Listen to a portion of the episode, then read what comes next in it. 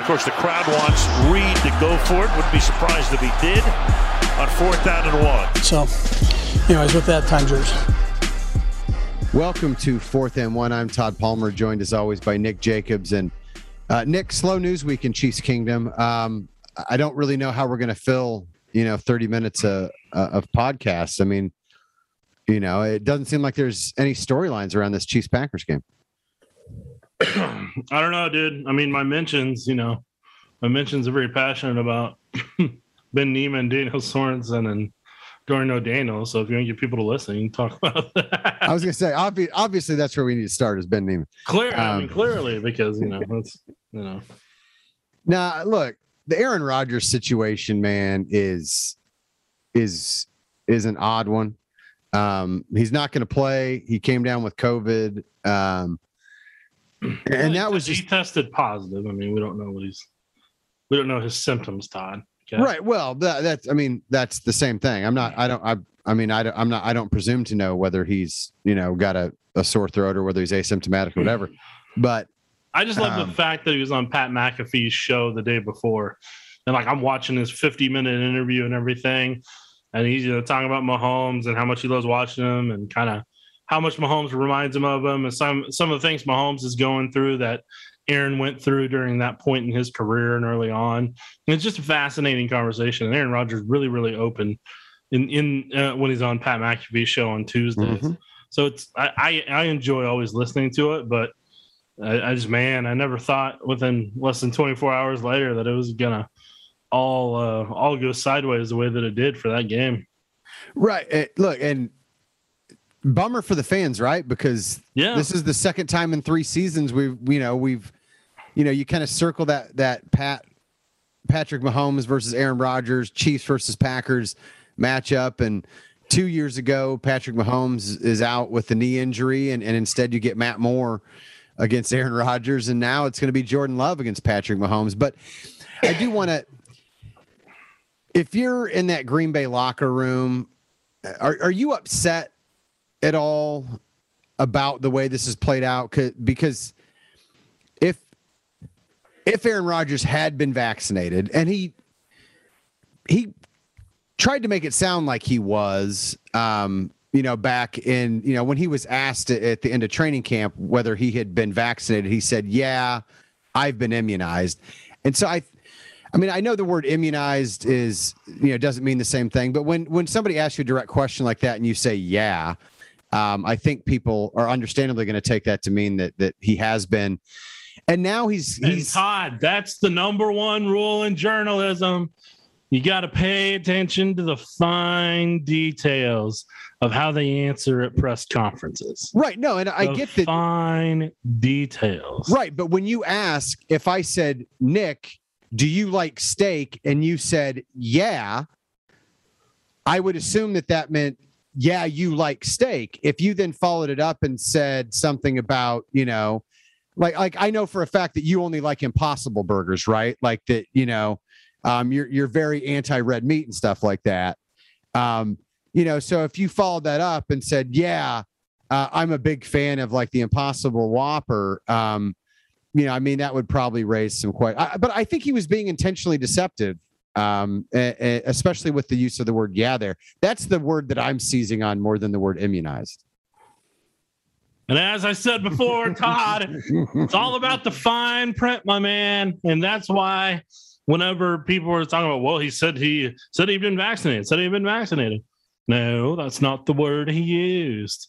And he never said, I have been vaccinated for COVID. Those words never came out of his mouth. So when those don't happen, guess what I don't do, Todd? I don't assume. But people assumed with it. And guess what? he accomplished what he wanted. He didn't ask that question anymore after that because they all kind of ran with that assumption.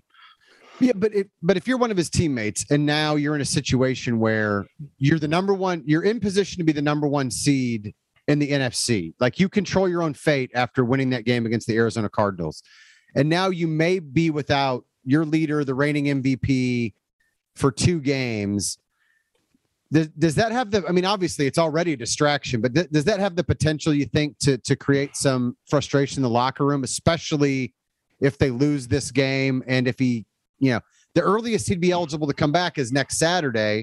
So it's it's an open. I mean, I and I I think that regardless of whether he practices next week, I still think uh, unless Jordan Love sets the world on fire Sunday, I still think uh, Aaron Rodgers has enough experience and knows the, the playbook well enough that you can play him that Sunday. But I, I don't know. I mean, like there was a lot of talk during the offseason, regardless of whether you're for or, against the vaccine, about the NFL rules and the competitive advantage that it gives you to have the majority of your team vaccinated. And here you are pushing to try to win a Super Bowl. And, and you know, it may have been derailed because, uh, you know, because of that situation. And I think that's what a lot of people feared coming into the season. I know that's part of the reason why, uh, you know, Patrick Mahomes talked about it in the offseason, why he was encouraging his teammates to do it and why he got it uh, was for that very reason. All right. So to go back to your question, um, the the the first thing I can I'll say in this regard is look, he already he already made it to where they had to deal with questions about him not coming back or maybe retiring or all that stuff, and they all had to deal with that no matter where they probably win or what they did. So if I were in their shoes, I would already been annoyed by dealing with that all the time.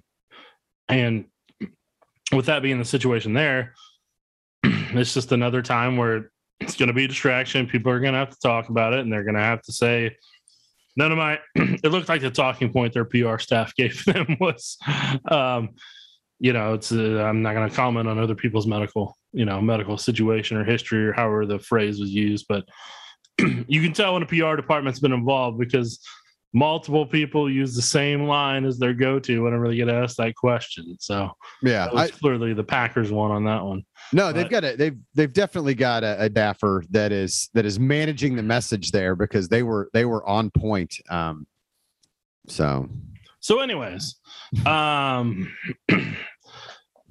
yeah, I mean, look, look, I use yeah right there too. So who knows what I'm to follow up with. Who knows? like, well, I assume that the next words out of your mouth will be uh, deceptive.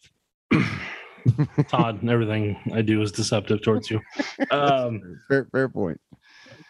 But no, what I was going to say is that the only way that this turns into a bad or frustrating situation for his teammates down the road is if they look back on this moment later on and they're frustrated by that being the difference and why they didn't do why they didn't win the Super Bowl or why they didn't do this or why they didn't do that.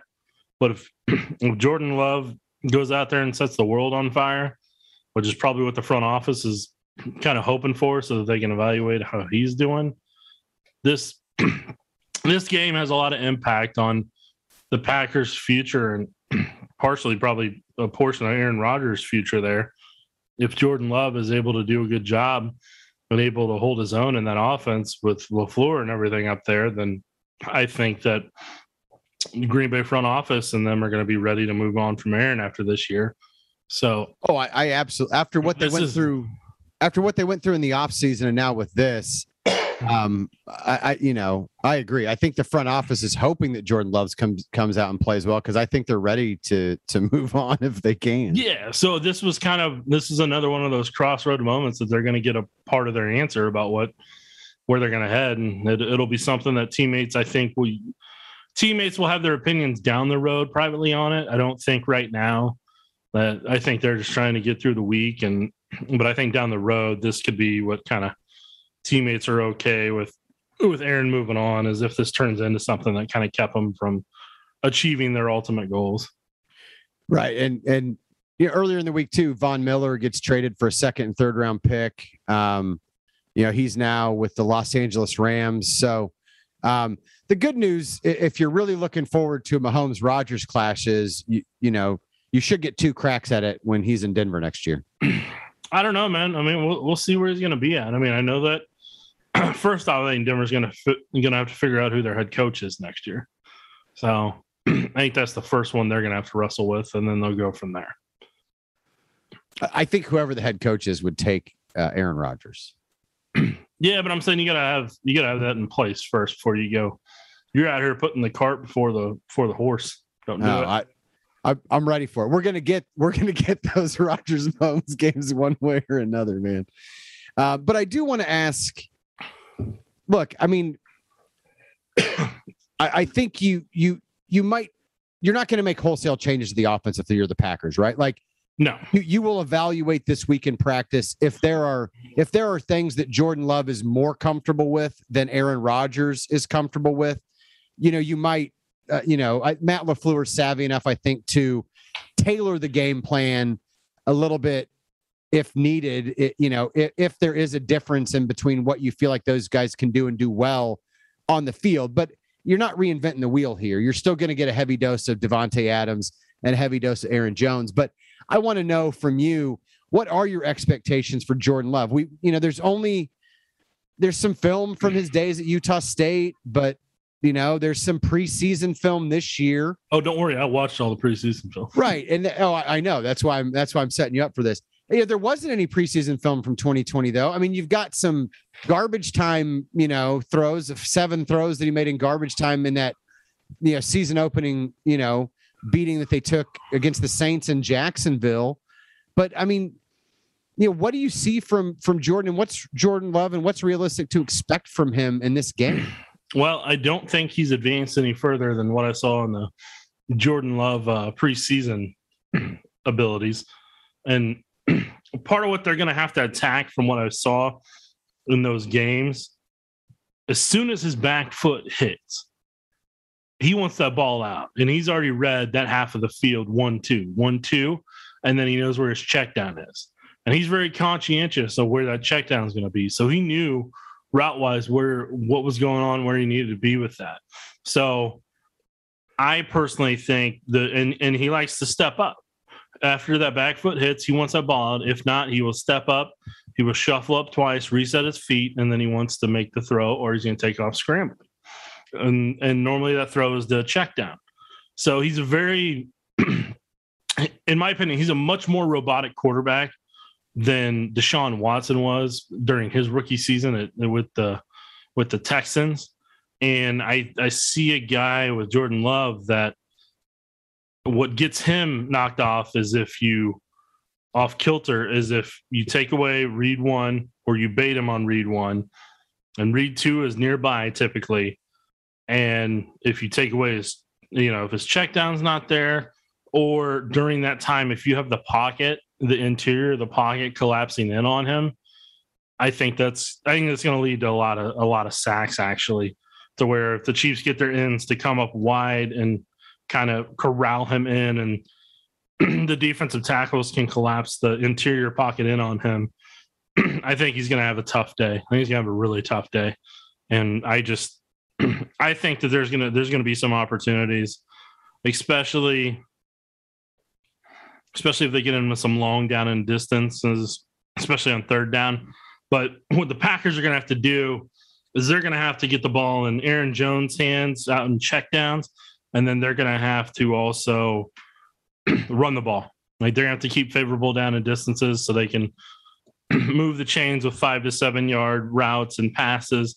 And if they do those things, then I think that they'll Jordan Love will look confident, but he's not he's not going to be confused with Aaron Rodgers pushing the ball down the field and being able to make almost every throw that Aaron Rodgers does.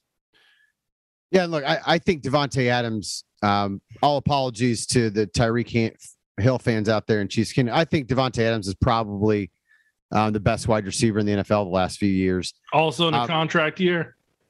Right, which is undefeated, as, as our old friend Terez Paylor used to love to say. Um, I, I think the one thing that does concern me a little bit is, you know, those tendencies. I, I think if, if the Chiefs are, are are looking at those two, might make them a little bit vulnerable to um, some double moves on the backside, especially if you're rolling coverage to Davante Adams' side and you have an Allen Lazard, um, you know, and he does a you know does a, a hitch and go or, or or some sort of double move on the outside and, and you know and you you get defenders out of position. We know that the Chiefs have given up some big plays in the passing game.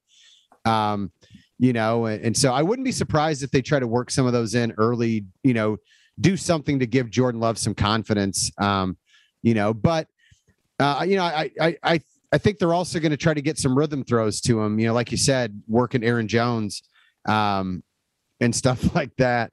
Um, because I mean, look, I still have seared into my memory like linebackers trailing and falling farther behind, like like you know, like me trying to chase down Usain Bolt in the open field when you know two years ago the Chiefs and Packers met and Aaron Jones just went crazy in that game.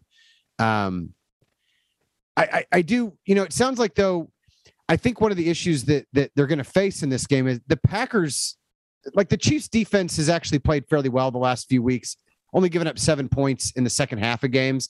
And their defensive line has played a little bit well. Frank Clark um, has shown some flashes of, you know, say 2019 Frank Clark at times.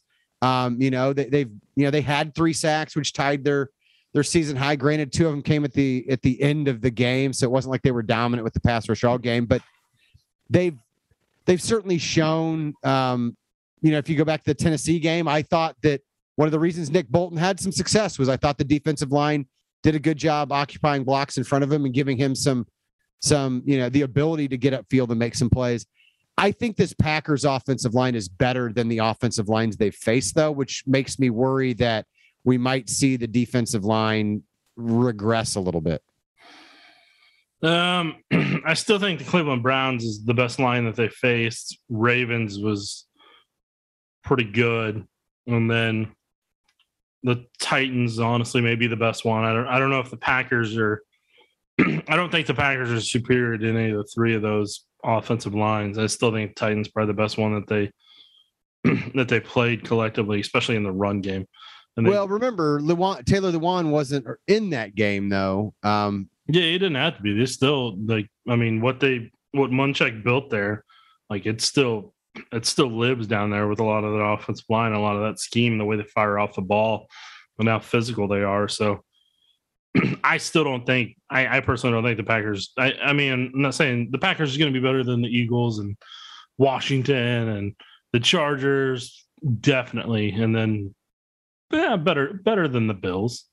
Be better than the Bills, but I I would say I think the Packers probably be somewhere in between probably three to four in terms of O lines they've they played because they just the Packers don't put on a clinic like uh like the Browns do. Browns put on a clinic like they they put on you know they, they charged uh forty nine eighty nine for the seminar where you could watch Bill Callahan just work over the Chiefs defense with um DVD commentary underneath the director's cut. Um, I would I would have bought that personally. I'm not gonna lie. I love watching Bill Callahan coach an offensive line. That dude's that dude's a genius and and the wave that the Cowboys rode for as long as they did because of how well he coached and what Washington was able to ride because of how well he coached and kept that in place. Just wherever Bill Callahan goes, he leaves behind a quality offensive line for the next coach to kind of um, basically collect checks on for a couple years. So, but I will say, I don't know. I'll be there's a lot of opportunities to get pressure, especially at the right guard, right tackle position. They leave themselves open a lot there. The Packers pass protection does. So I think there's some opportunities, some overloads. I think there's some opportunities in there in the B gap between the right guard, right tackle. And if they do some movement, I it would not surprise me if the Chiefs were able to get three or four sacks if they combine everything together that they're capable of as a defensive line. Yeah, I mean, I think the wild the wild card is David Bakhtiari, and you know if he comes back and Elgton Jenkins can push back into to the guard spot, um, you know, I think it becomes um, uh, a little bit a little bit dicier. I think for that uh, for that uh, for that defensive line. I mean, because Bakhtiari is one of the best left tackles out there, and they they've been a little bit coy about whether he um, is going to be available. He's coming off the torn ACL at the end of last year, um, you know, but um, if if he comes back, that you know, I mean, who knows where he's at health wise, but that would be uh, that would be the one reason that I I would be a little bit concerned. Well, time will tell. I just know that when Aaron Rodgers was doing his interview the other day and talking about him, he didn't he didn't seem like an over giddy guy because the original promise he said was uh, Bakhtiari was going to promised he'd be back by week one if Aaron came back to the Packers. And yeah, he made the comment. He's like, "Well, I'm still waiting. It's like week eight, week nine now." So it, it, Aaron didn't sound like a guy that that thought he was. He didn't have a tone that like, oh, I'm hiding something. He's gonna be available. So I don't know. We'll see. Well, what did he say specifically though? Um, because as we know, Aaron Rodgers is sometimes deceptive in the media. So, was there any subtext to read there that makes you think Bakhtiari is coming back?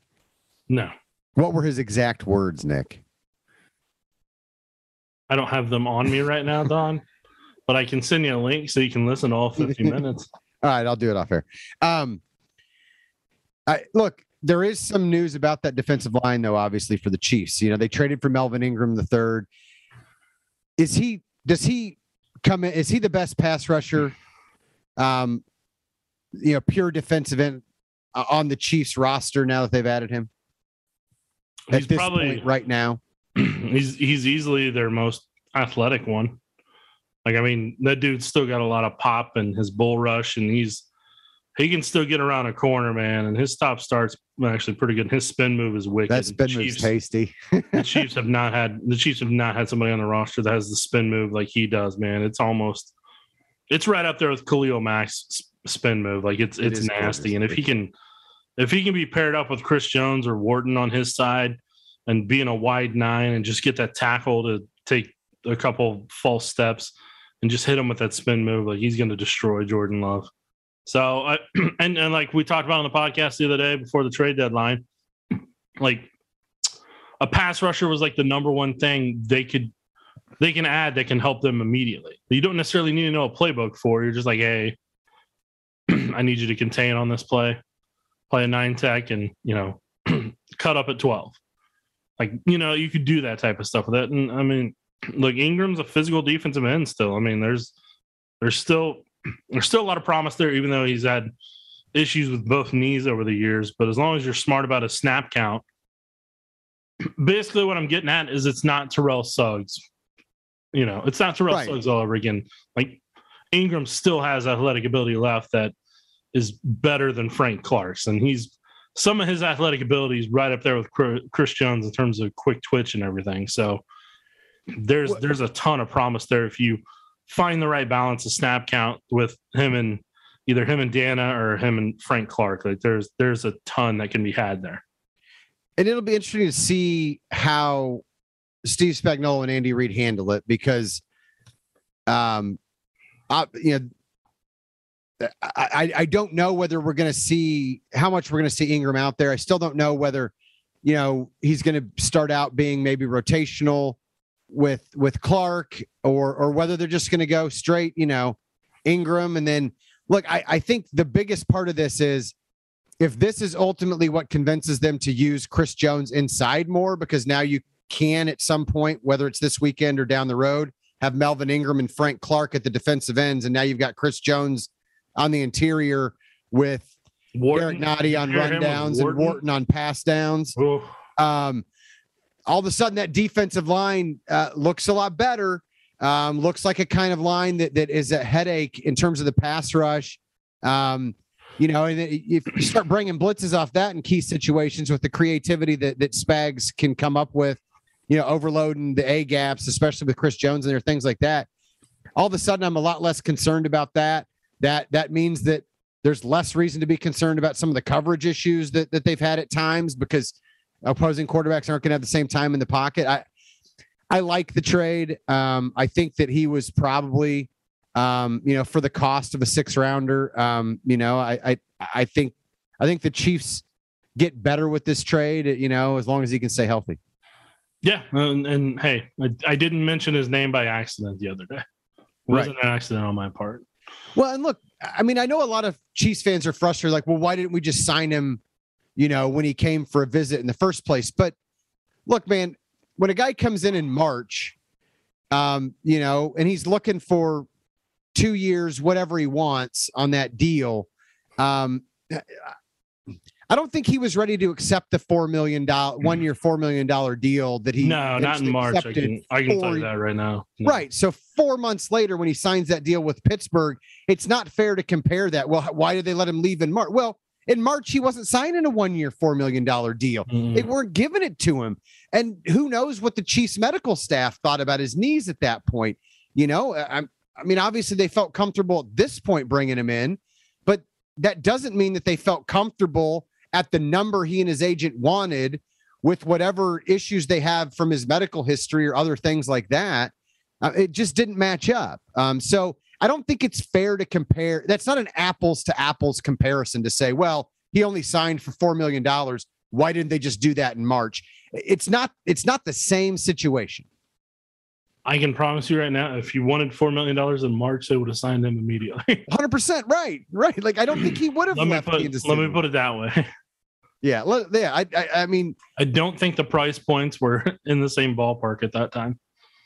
Right. And now he can fit under the cap, and and now you know, um, the Chris Jones experiment is what it is. Um, I don't think it. I don't think it's fair to say it's been a complete failure, but especially with the wrist injury and the lack of reps there, it's hard to call it a success either. Um, you know, and and if this is an acknowledgement of that, and, and they're going to kind of move Chris Jones back inside, like I said, I think all of a sudden the Chiefs have, uh, you know, maybe this is the, the missing piece, or or maybe we'll be back here next week talking about how they still don't have a pass rush. Who knows? I don't know. We'll see. We'll see. the other interesting one to me is Anthony Hitchens, right? Like he he'd been out a couple games, went out with a triceps injury um in the Washington game. And so Nick Bolton has started at middle linebacker. Um, and all he did was have 26 tackles the last two weeks and win NFL Defensive Rookie of the Month for October. Um, I, I just, it's hard for me to to. Uh, I know how the team feels about veteran guys. It's just hard for me to see them pulling Nick Nick Bolton out of the lineup and putting Hitchens back in there. But I do think that if Hitchens can play weak side uh, linebacker, you know, with Willie Gay on the strong side, and that means fewer reps for Ben Niemann, who, by the way, had more reps than any other linebacker on Monday night against the Giants. If if Willie it, can Anthony Hitchens, uh, you know, do that, and, and do you think that's a smarter way to utilize him if he's back and he's able to play? Is just to to keep Nick Bolton where he is and and maybe um, you know, reduce the amount of time that Ben Niemann is exposed to, say, a screen pass? My answer to all that's yes. Um, Nick Bolton needs to stay at the Mike position. He's a big reason why their run defense has gotten as good as it has the past couple weeks, even facing a physical Titans front. Nick Bolton it should be your Mike no matter what. The rest of the year, that's his that's his home. That's what we talked about in this podcast for months and months. I was like, look, he's a Mike linebacker. Like they keep, you know, they keep trying to fit a square peg in a round hole. It's not working out. There's a reason why. And then they put him in there and they're like, oh, look at look at that. Oh, that's weird. He's physical and provides an attitude, and he's somebody we want to build around now. Was was he one of the best linebackers in the SEC? Who knew? It's super confusing. Um, but I mean, because playing the will position, like you know, like that exposed his lack of athletic ability, needing to get in the space. When you got guys who are out on the edge like that at, at the Sam or will position, they got to be athletic. They got to be Willie Gay style athletic as a as a linebacker. So that's why somebody like Daniel Sorensen actually wouldn't be a bad um, will linebacker. And and I think the Chiefs could put Anthony Hitchens there, and I think he'll do a little bit better because I don't think he'll be dealing with the traffic on both sides as much. So I just I I, I think you give Hitchens a at the will position when you're in the base set, and then sub package you you rotate whatever you need to from there with Hitchens and Hitchens and Willie Gay. That's completely that's the road I would go down on that one. yeah, and and look, I Hitchens has has had his issues with tackling. Hitchens has had his uh, his issues in pass coverage too. But eh, look, if nothing else, like you know, um, I, I- think it's worth trying somebody in there over Ben Niemann at times just to see if you can get a little bit better play from that position. Yeah, I mean, uh, I I think they make themselves stronger as a defense if their front four and pass rushing downs is Melvin Ingram, Frank Clark, Wharton, and Jones. Like that's that's your best pass rushing lineup, and you could do some damage there. Yeah. Now, when you're in your base set, Danna being the run stuffer on one side helps you a lot more. and then having Nnadi in there helps you a lot more. And then you rotate if you need to between Reed and Jones, and then you know Clark and maybe Ingram on that other side if you need to. And then at linebacker, like you said, Sam needs to be the Willie Gay, Mike needs to be Bolton, and then your Will needs to be Hitchens. You do that, you give yourself a really good chance to slow down the Packers in the flats and in their in their run game, and you make Jordan Love very one dimensional. So I mean, it I, they have the personnel to do it. We will see if they're actually willing to do it on Sunday, and then if they're not, we'll hear about it in our mentions. So as if we have any control over you know what they end up doing.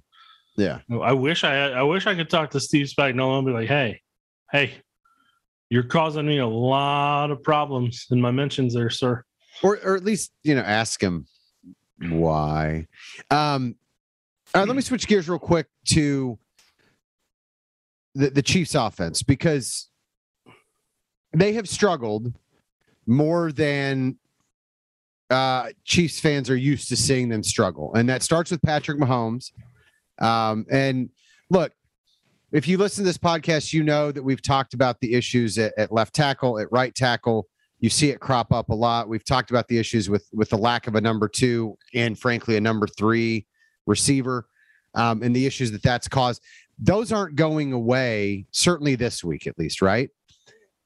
So, I mean, you've got the you know the Packers and their three four scheme. They've got uh, what I think is is a pretty darn good secondary.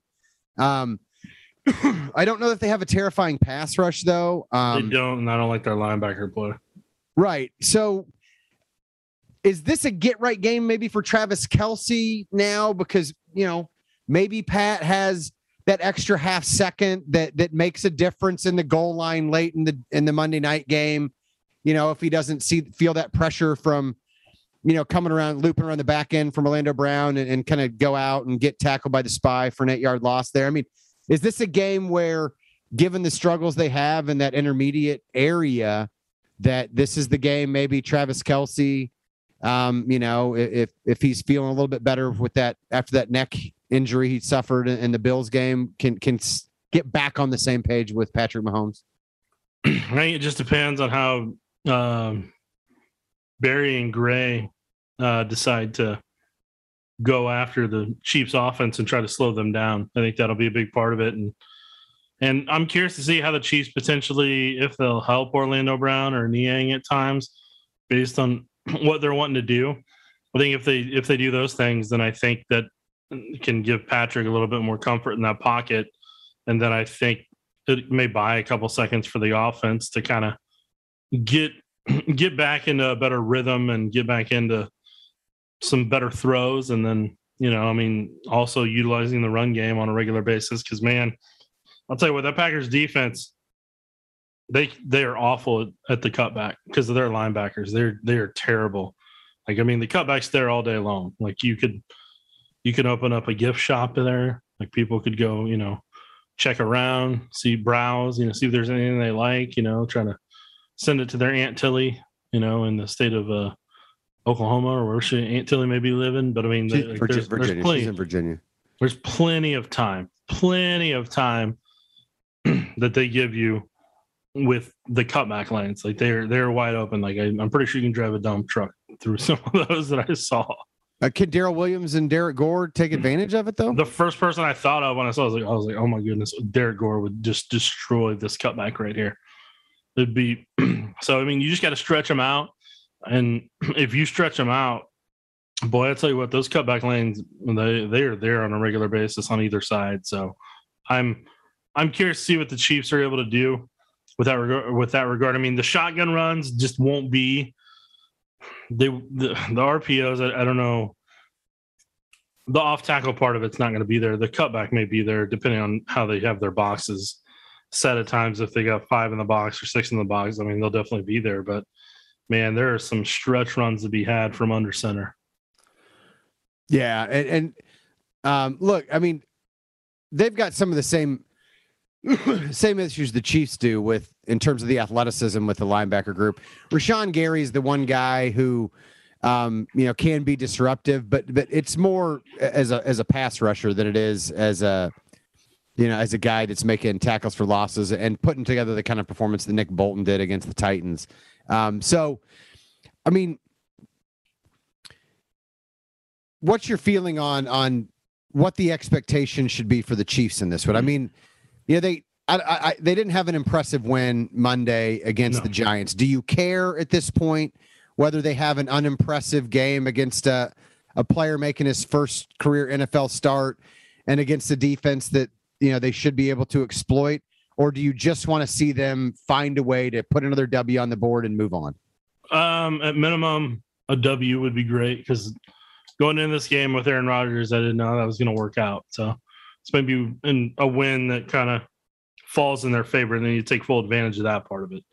But no, you want to see you want to see the execute. You want to see the offense execute and fire on all cylinders, not have discipline issues with holding penalties or some other penalty, and and you know get driven back five ten yards whatever because of some stupid you know mis- attention detail mistake that they made. Don't want to see that. Want to see Pat be comfortable in the pocket, and then you you know I want to see the run game destroy the cutbacks that they're going to be allowed to have if they want them. So, and then there's going to be some chances on some screen passes with the way they're going to play off and some of their coverages. Like you can you can run some screen passes and attack those linebackers and keep the keep the chains moving. So I mean, there's plenty of opportunities for this Chiefs offense to attack their defense. So, and man, I tell you what, they let the quarterback they let the quarterback run all over them if they want to. Taylor Hen- Taylor Heinicke of the Washington, like the amount of times he was able to get out of that pocket and just take off running. I'll be curious to see if the Packers try to put a spy on him. Um, because if they do, then I think that's going to open up one of the other guys in one-on-one coverage to be able to beat um beat their secondary. So I mean, I, I just I think there's a lot of unfavorable matchups for the Packers against the Chiefs offense. It's just matter of the Chiefs executing. If they, if they execute, I, I could see Chiefs offense could score 35 without a problem. I think we're going to see that that offense again at some point this year. I really do. Um, you know, whether it's this week or not, I don't know, but I, I think you are going to see that more familiar Chiefs offense at some point this year. So, um, You did on the first 15 last week for about handful Right. of plays till they got there at the goal line, and then they did their razzle dazzle, and then that just got them off kilter at that point. right, and I mean, at this point, you're talking about finishing two more drives, right? Like two Yeah. or three more drives is the difference right now, and and I think they're capable of it. And I think a, a lot of. I think the Chiefs were a very efficient, very dominant offense early in the season. The turnovers have taken a toll, and I think that's taken a toll on the confidence. And I think the Yeah, there's there's For- throws there's throws that Pat won't make now that he would have just been like, yeah, we're trying this one. My arm can do it. Like there, he's he's a little he's much more hesitant at uh making some of the throws, and he's doing the calculations right then and there. Like that last Kelce one that he looks open, but on coach's film you see the spy that's in the way and could cause issues. And there's certain times where that window closes. And Mahomes of last year would have chucked it in, done some little sidearm thing, all that stuff. And this time he's like, ah, I'm not going to throw it there because you could tell he's thinking that may ricochet off and hit one of those two defenders in double coverage or that safety behind. So Mahomes has been a lot more cautious this year. Not a bad thing, just that he's he's been more cautious about the a lot of the throws he's making. Well, and I- and I think it's grown, you know, as the interceptions have piled up, and so, but I, so to me, that's what I want to see from the offense. I, you'd love to see him, you know, put together a run game and, and dominate on the ground like they did, say in Buffalo last year, where, um, you know, they were able to do that. But more than anything, I'd I'd love to see like Patrick Mahomes just out there smiling, having fun, and feeling more like himself because I don't think he has felt like himself, and I think a lot of it's related to confidence.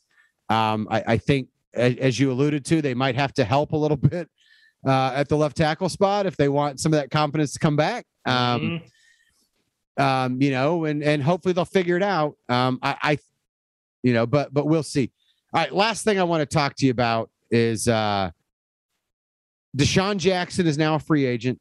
Oh no, Um, LDT. I thought you were gonna throw. LDT Oh yeah, no, let's do. Let's talk about LDT real Yeah, quick. but let's Um, make these quick, man. I got plans. Laurent Duvernay Tardif um, traded to the Jets. Look, I think this was, uh, first of all, classy guy. Wish him nothing but the best. Laurent Duvernay Tardif, um, you know, deserves all the accolades he gets. Intelligent guy, obviously. Um, you know, I mean, for him to do what he did last year, um, you know, and take some time away to to as as a as a doctor to go fulfill his, you know, what he felt like was his duty to help amid the pandemic um, in his native Canada last year. I mean, tip of the cap. But I think this was also a classy thing of the Chiefs to do. Um, you know, because LDT obviously wasn't going to play with with Trey Smith there. Um, and, and I think it's a sign of respect that they said, all right, we will find a place that you will have an opportunity to play more and we will make it happen. Because I don't think they necessarily needed Dan Brown. Um, you know, um, so I I think it was a classy move by the Chiefs to also let him find his second a second act of his career. well, people on Twitter know my thoughts about Laurent Duvernay Tardif as a football player. Yeah, you, I mean, he was your favorite player ever, right? Or, or was yeah. that somebody? I mean, he was equivalent of a turnstile at times when it came to pass rush. The problem for LDT here in Kansas City, well, look, when they drafted him, he was a very raw, athletic piece of clay, very athletic offensive lineman that they were going to need to. Somebody like Bill Callahan would have turned him into a rock star. Like I'm just telling you that right now. Um, but LDT, the habit that he built over time, and Broncos would have relentlessly, Wade Phillips would have relentlessly attacked this, and a lot of other coordinators did too. He, you could set him up and get him to turn his shoulders. And once you get an offensive lineman to turn their shoulders and pass protection on a regular basis towards the sidelines, like there's lanes that are being created there on purpose to exploit, whether it's with a blitz or with a twist or a game or a loop, stunt, whatever you want to do with it whatever you call it in your terminology. I mean, like there's there was opportunities and teams would teams would go after him and set him up with that all the time. And that was just that was a problem of his. And then, you know, people assumed because Dorsey paid him all that money that he was this elite offensive lineman when he was kind of an average middle of the road offensive lineman. And that's not me trying to be mean. That's just what the tape showed. Like that guy athletically could get out into space, he could pull, but he wouldn't knock anybody off the ball uh, off the ball when he pulled. Like I mean, he, he he would be there. There'd be a stalemate, but he wasn't doing what Trey Smith does to people, you know, or you know what Kelechi Osemele did before his knee injuries. Like that's just that's that just wasn't his ferociousness or style or that level of strength and power or that mentality. He was, but I mean, he could get out of space and screens, but half the time he wouldn't even get anybody blocked. So I mean, he was just kind of there. So but people assume because of that big contract that that meant that he was one of the top guards in the NFL. And that, that just wasn't reality. Because, I mean, the funny thing is, and I've said this time and time again CJ Spiller, Laurent Duvernay Tardif, and Eric Berry all shared the same agent. And within a week's time, CJ Spiller got signed on a Friday. Laurent Duvernay Tardif got signed on that Monday or Tuesday in a new extension. And then within a couple days, Eric Berry got his new extension. Again, that agent had a phenomenal week for three different clients that ended up joining the Chiefs. So I look, what I'll say about LDT as a person, though, like you said, fantastic guy, very kind, very respectful, just just a very humble individual who didn't have to be as humble as he was, given all that he had accomplished in the medical field and with some of the choices he made. And you know, he I, whenever I you know I'd say hi to him whenever we still had locker room access back then before COVID, and you know, always kind, even though the you know I'm breaking down his game and I'm saying the stuff that he's struggling on. But you know, I mean, like. I always felt bad about that, early in my career, but then like I had some offensive linemen, defensive linemen tell me over the years like that just comes with the job, and they all kind of they told me that they respected what I did. So like that made me more comfortable being giving fair analysis of what my vantage point was, even if it, you know, I got accept sometimes that it may not be accurate, it may not be what the offensive line coach is wanting them to do. So that's why I'm more cautious about what I say in a definitive term because I still don't know everything. I don't know the playbook in and out and all that type of stuff. So, and that's just something people need to be mindful of.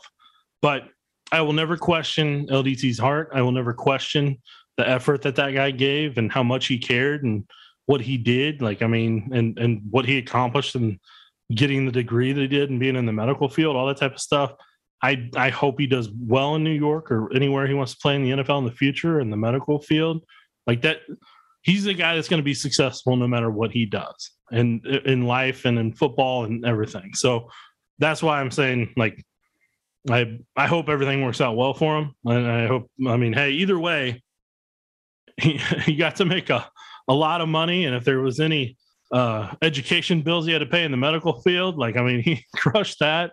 He's got an NFL pension for life, and on top of it, he got to win a Super Bowl ring. He got to be a part of a Super Bowl parade. So, in that regard, I mean, he had one. He- he's had one heck of a NFL career and been able to turn it into something pretty cool. Well, and that's the thing. I mean, his last action with the Chiefs was starting in Super Bowl 54 um, for the the Super Bowl champion, you know, the, the win over the San Francisco 49ers. So, But I Um, hope people understand when I said that Trey Smith was gonna turn like he was gonna be a Pro Bowl caliber guy. Whenever we were talking in the offseason, I was like, LDT's not getting that job back because Yeah. Trey Smith, I already saw that stuff. Like you knew how much I was drilling all over that guy. Like I mean Yeah. that, uh, that like that dude, I was like that dude is gonna be something special. And if the Chiefs got him, I was gonna freak out. And when I saw that they got him in the sixth round, I would have done cartwheels that day if I could have. Like that, I'm just telling you, like that dude, he's Kelechi Osemele 2.0. And I, I loved watching Kelechi Osemele last year. So I'm just telling you, like as soon as Trey Smith came here, I was like, that's a wrap on that one. Like they got No. Thuney on that side, Trey Smith on the other. Mm. Yeah, no, I mean, look, the Chiefs are in a better position, but um, kudos to them for for allowing, like I said, for allowing Le- Laurent Duvernay Tardif to go off and, and see if he can, um, you know, play a few more years and be useful for a team like the Jets. Um, um, okay, now to the last thing I wanted to talk about. Um, All right, man. DeSean Jackson now a free agent. Um, Odell Beckham Jr. apparently, uh, I, who knows what he is with Cleveland? Not practicing with Cleveland. Um, He's on the way, on He's the way out. excused there for a while. yeah, he's he's on the way out. Um, listen, we were talking about this before the podcast. I don't think Odell Beckham Jr. is going to be available anytime soon, um, because um, I think his contract is still too high. Right. Um, I think if you wait three or four weeks, that number comes down, and then someone may be able to tr- to um, claim him on waivers. Because look, the, the trade deadline's passed, so so Cleveland can't trade him anymore, um, and they don't want to eat that whole contract. And you know, per the the NFLPA, you know, the collective bargaining agreement, all that, they can basically sit him for a month um, without any penalty. They got to pay him, but they can sit him and get that number down, and that increases the chances that somebody will claim him off waivers. And if that happens, then they assume the remainder of his contract. And that means Cleveland's off the hook for that money. Also, if that happens, the Chiefs are out because they still can't afford to squeeze him under the salary cap at that point, I don't think. Right. If, however, he gets cut and then clears waivers, that's when the Chiefs would be able to potentially get back in and sign him. But again, I don't think that's going to happen for two, three, four weeks, depending on what the Cleveland Brain Trust thinks is the magic number that somebody will sign him for the remainder of the season at. Does that mean that if the Chiefs are going to address the wide receiver position, it's DeSean Jackson or bust? I think Jackson would be the primary guy if they were going to do something like that. Um, I mean, he would know the offense. He, you know, Veach would know him. Andy Reid would know him, and they could. He would be comfortable in the offense, and they would know how to utilize him if they like to go down that road. But Does he have enough juice to make it to for him to be a difference maker? I, I mean- think he has some snaps left in him. It's just I'll I'm gonna trust Andy Reid on what decision he and Brett Veach make together on that. And they'll I think they'll, you know, one way or another, they'll they'll figure out if he's a guy that they need to add to kind of help their offense or and what how many reps they would give him, what the, how they would use him if they had him. And if they did get him, I would assume that would supplement either Demarcus Robinson or Marcus Kemp uh, at the receiver spot. But in terms of Odell Beckham Jr., teams I'm looking at right now, and I haven't, um, I'll compare their cap space here for a second to a certain extent. Like the Bears probably couldn't do it because they only got three and a three point four. Um, the the next Right. team on that list that I'm looking So- at. So right now he he's owed like more than seven million. If they wait a month, that number gets closer to five, I think, or something something along those lines. It's like it goes down like eight hundred eighty thousand dollars each week, um, which is why you know they could get to a point where someone may be able to squeeze them under the cap at that point. Yeah, because they're just trying to get as much of that money off their off their books as they can that they don't have to pay for. That's the beauty of waivers at this time of the year. Oh, the, the it's funny. The team that has the most cap to be able to do it probably won't do it, and it's the Philadelphia Eagles. Yeah. um, the team that I that I honestly like, I could see making a play for them, but they don't have the money right now either. Is the San Francisco 49ers. Like they could they could use him both short and long term. So that like the the teams that I would identify personally would be the Bears, the 49ers. I feel like the Panthers would be greedy enough they would try it. I Well, they've said they want to be in on everybody. So yeah, pretty much. The Saints, I could, I definitely see potentially trying it, but the poor Saints only have seven hundred ten thousand dollars in cap space, so they're they're, uh, they're not going to be able to get that done right now. The Raiders would have been a team I think would be in there, but it'd be about two and a half that they got available to them. Um, so, and it just because they, I can see them being mischievous like this the Jacksonville Jaguars are probably the team that claim them since they got twenty seven million dollars in cap space. Here- here's the one be- thing I here's the one thing I would say about that though. They've already got a decent receiving corps down there. Um, guys like Laviska Shenault, Marvin Jones. I mean, I, I don't. I I would also, I would be cautious to bring in a, a mercurial guy like an Odell Beckham Jr. Um, and when Trevor Lawrence is trying to establish Palmer himself with another five dollar word. um, you know, and look, also, I mean, look, if I'm Urban Meyer, though, I mean, maybe maybe people will forget about you know me not flying home with the team if we add Odell Beckham Jr. and make a splash. So I can see both sides of it. I I, I don't know that long term.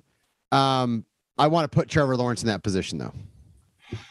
Because it sure doesn't sound. You don't hear people in Cleveland like you don't hear the teammates coming out like upset about the way things are playing out right now which suggests to me that there isn't you know there aren't a lot of there isn't a lot of love lost in that locker room like there aren't a lot of guys who are who are saying you know like i can't believe this is happening like you know you know th- this is fa-, you know like you just you know there've been the reports that like he's distant and cold to teammates in the locker room stuff like that i i, don't know if i want to add that with my number one overall pick face of the franchise trevor lawrence That is certainly discussions that are happening in NFL front offices right now.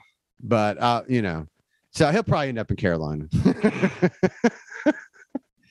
so, but li- listen, for for those reasons though, if if he does end up clearing waivers, and if they decide to pass on Jackson, is that something you could see them doing down the road, or I, would you or would you counsel against it? I think it would come down to if he hit free agency and they could do it on a on a cheap one year prove it deal. Because he's still coming off that ACL, and I, I still don't know if that's 100% yet.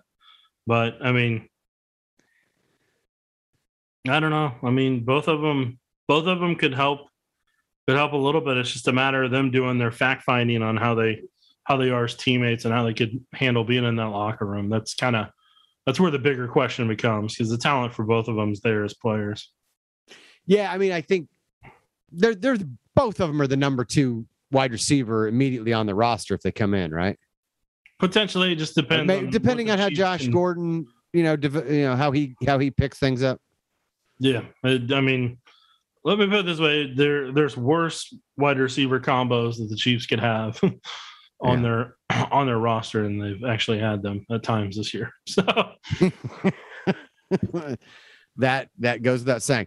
Uh, last thing I want to ask you about. Um, Todd, this is turning into a marathon, man. I Come know, on. but but but you like come on, Josh it feels Ja- like the it feels like the the pop up menu on Netflix is like, "Are you done do- podcasting?" well, we we forgot to ask about Josh. I forgot to ask you about Josh Jackson after the Monday night game. Um, you know, um, is that just why not take a chance? You know, maybe he can be better than Mike Hughes type.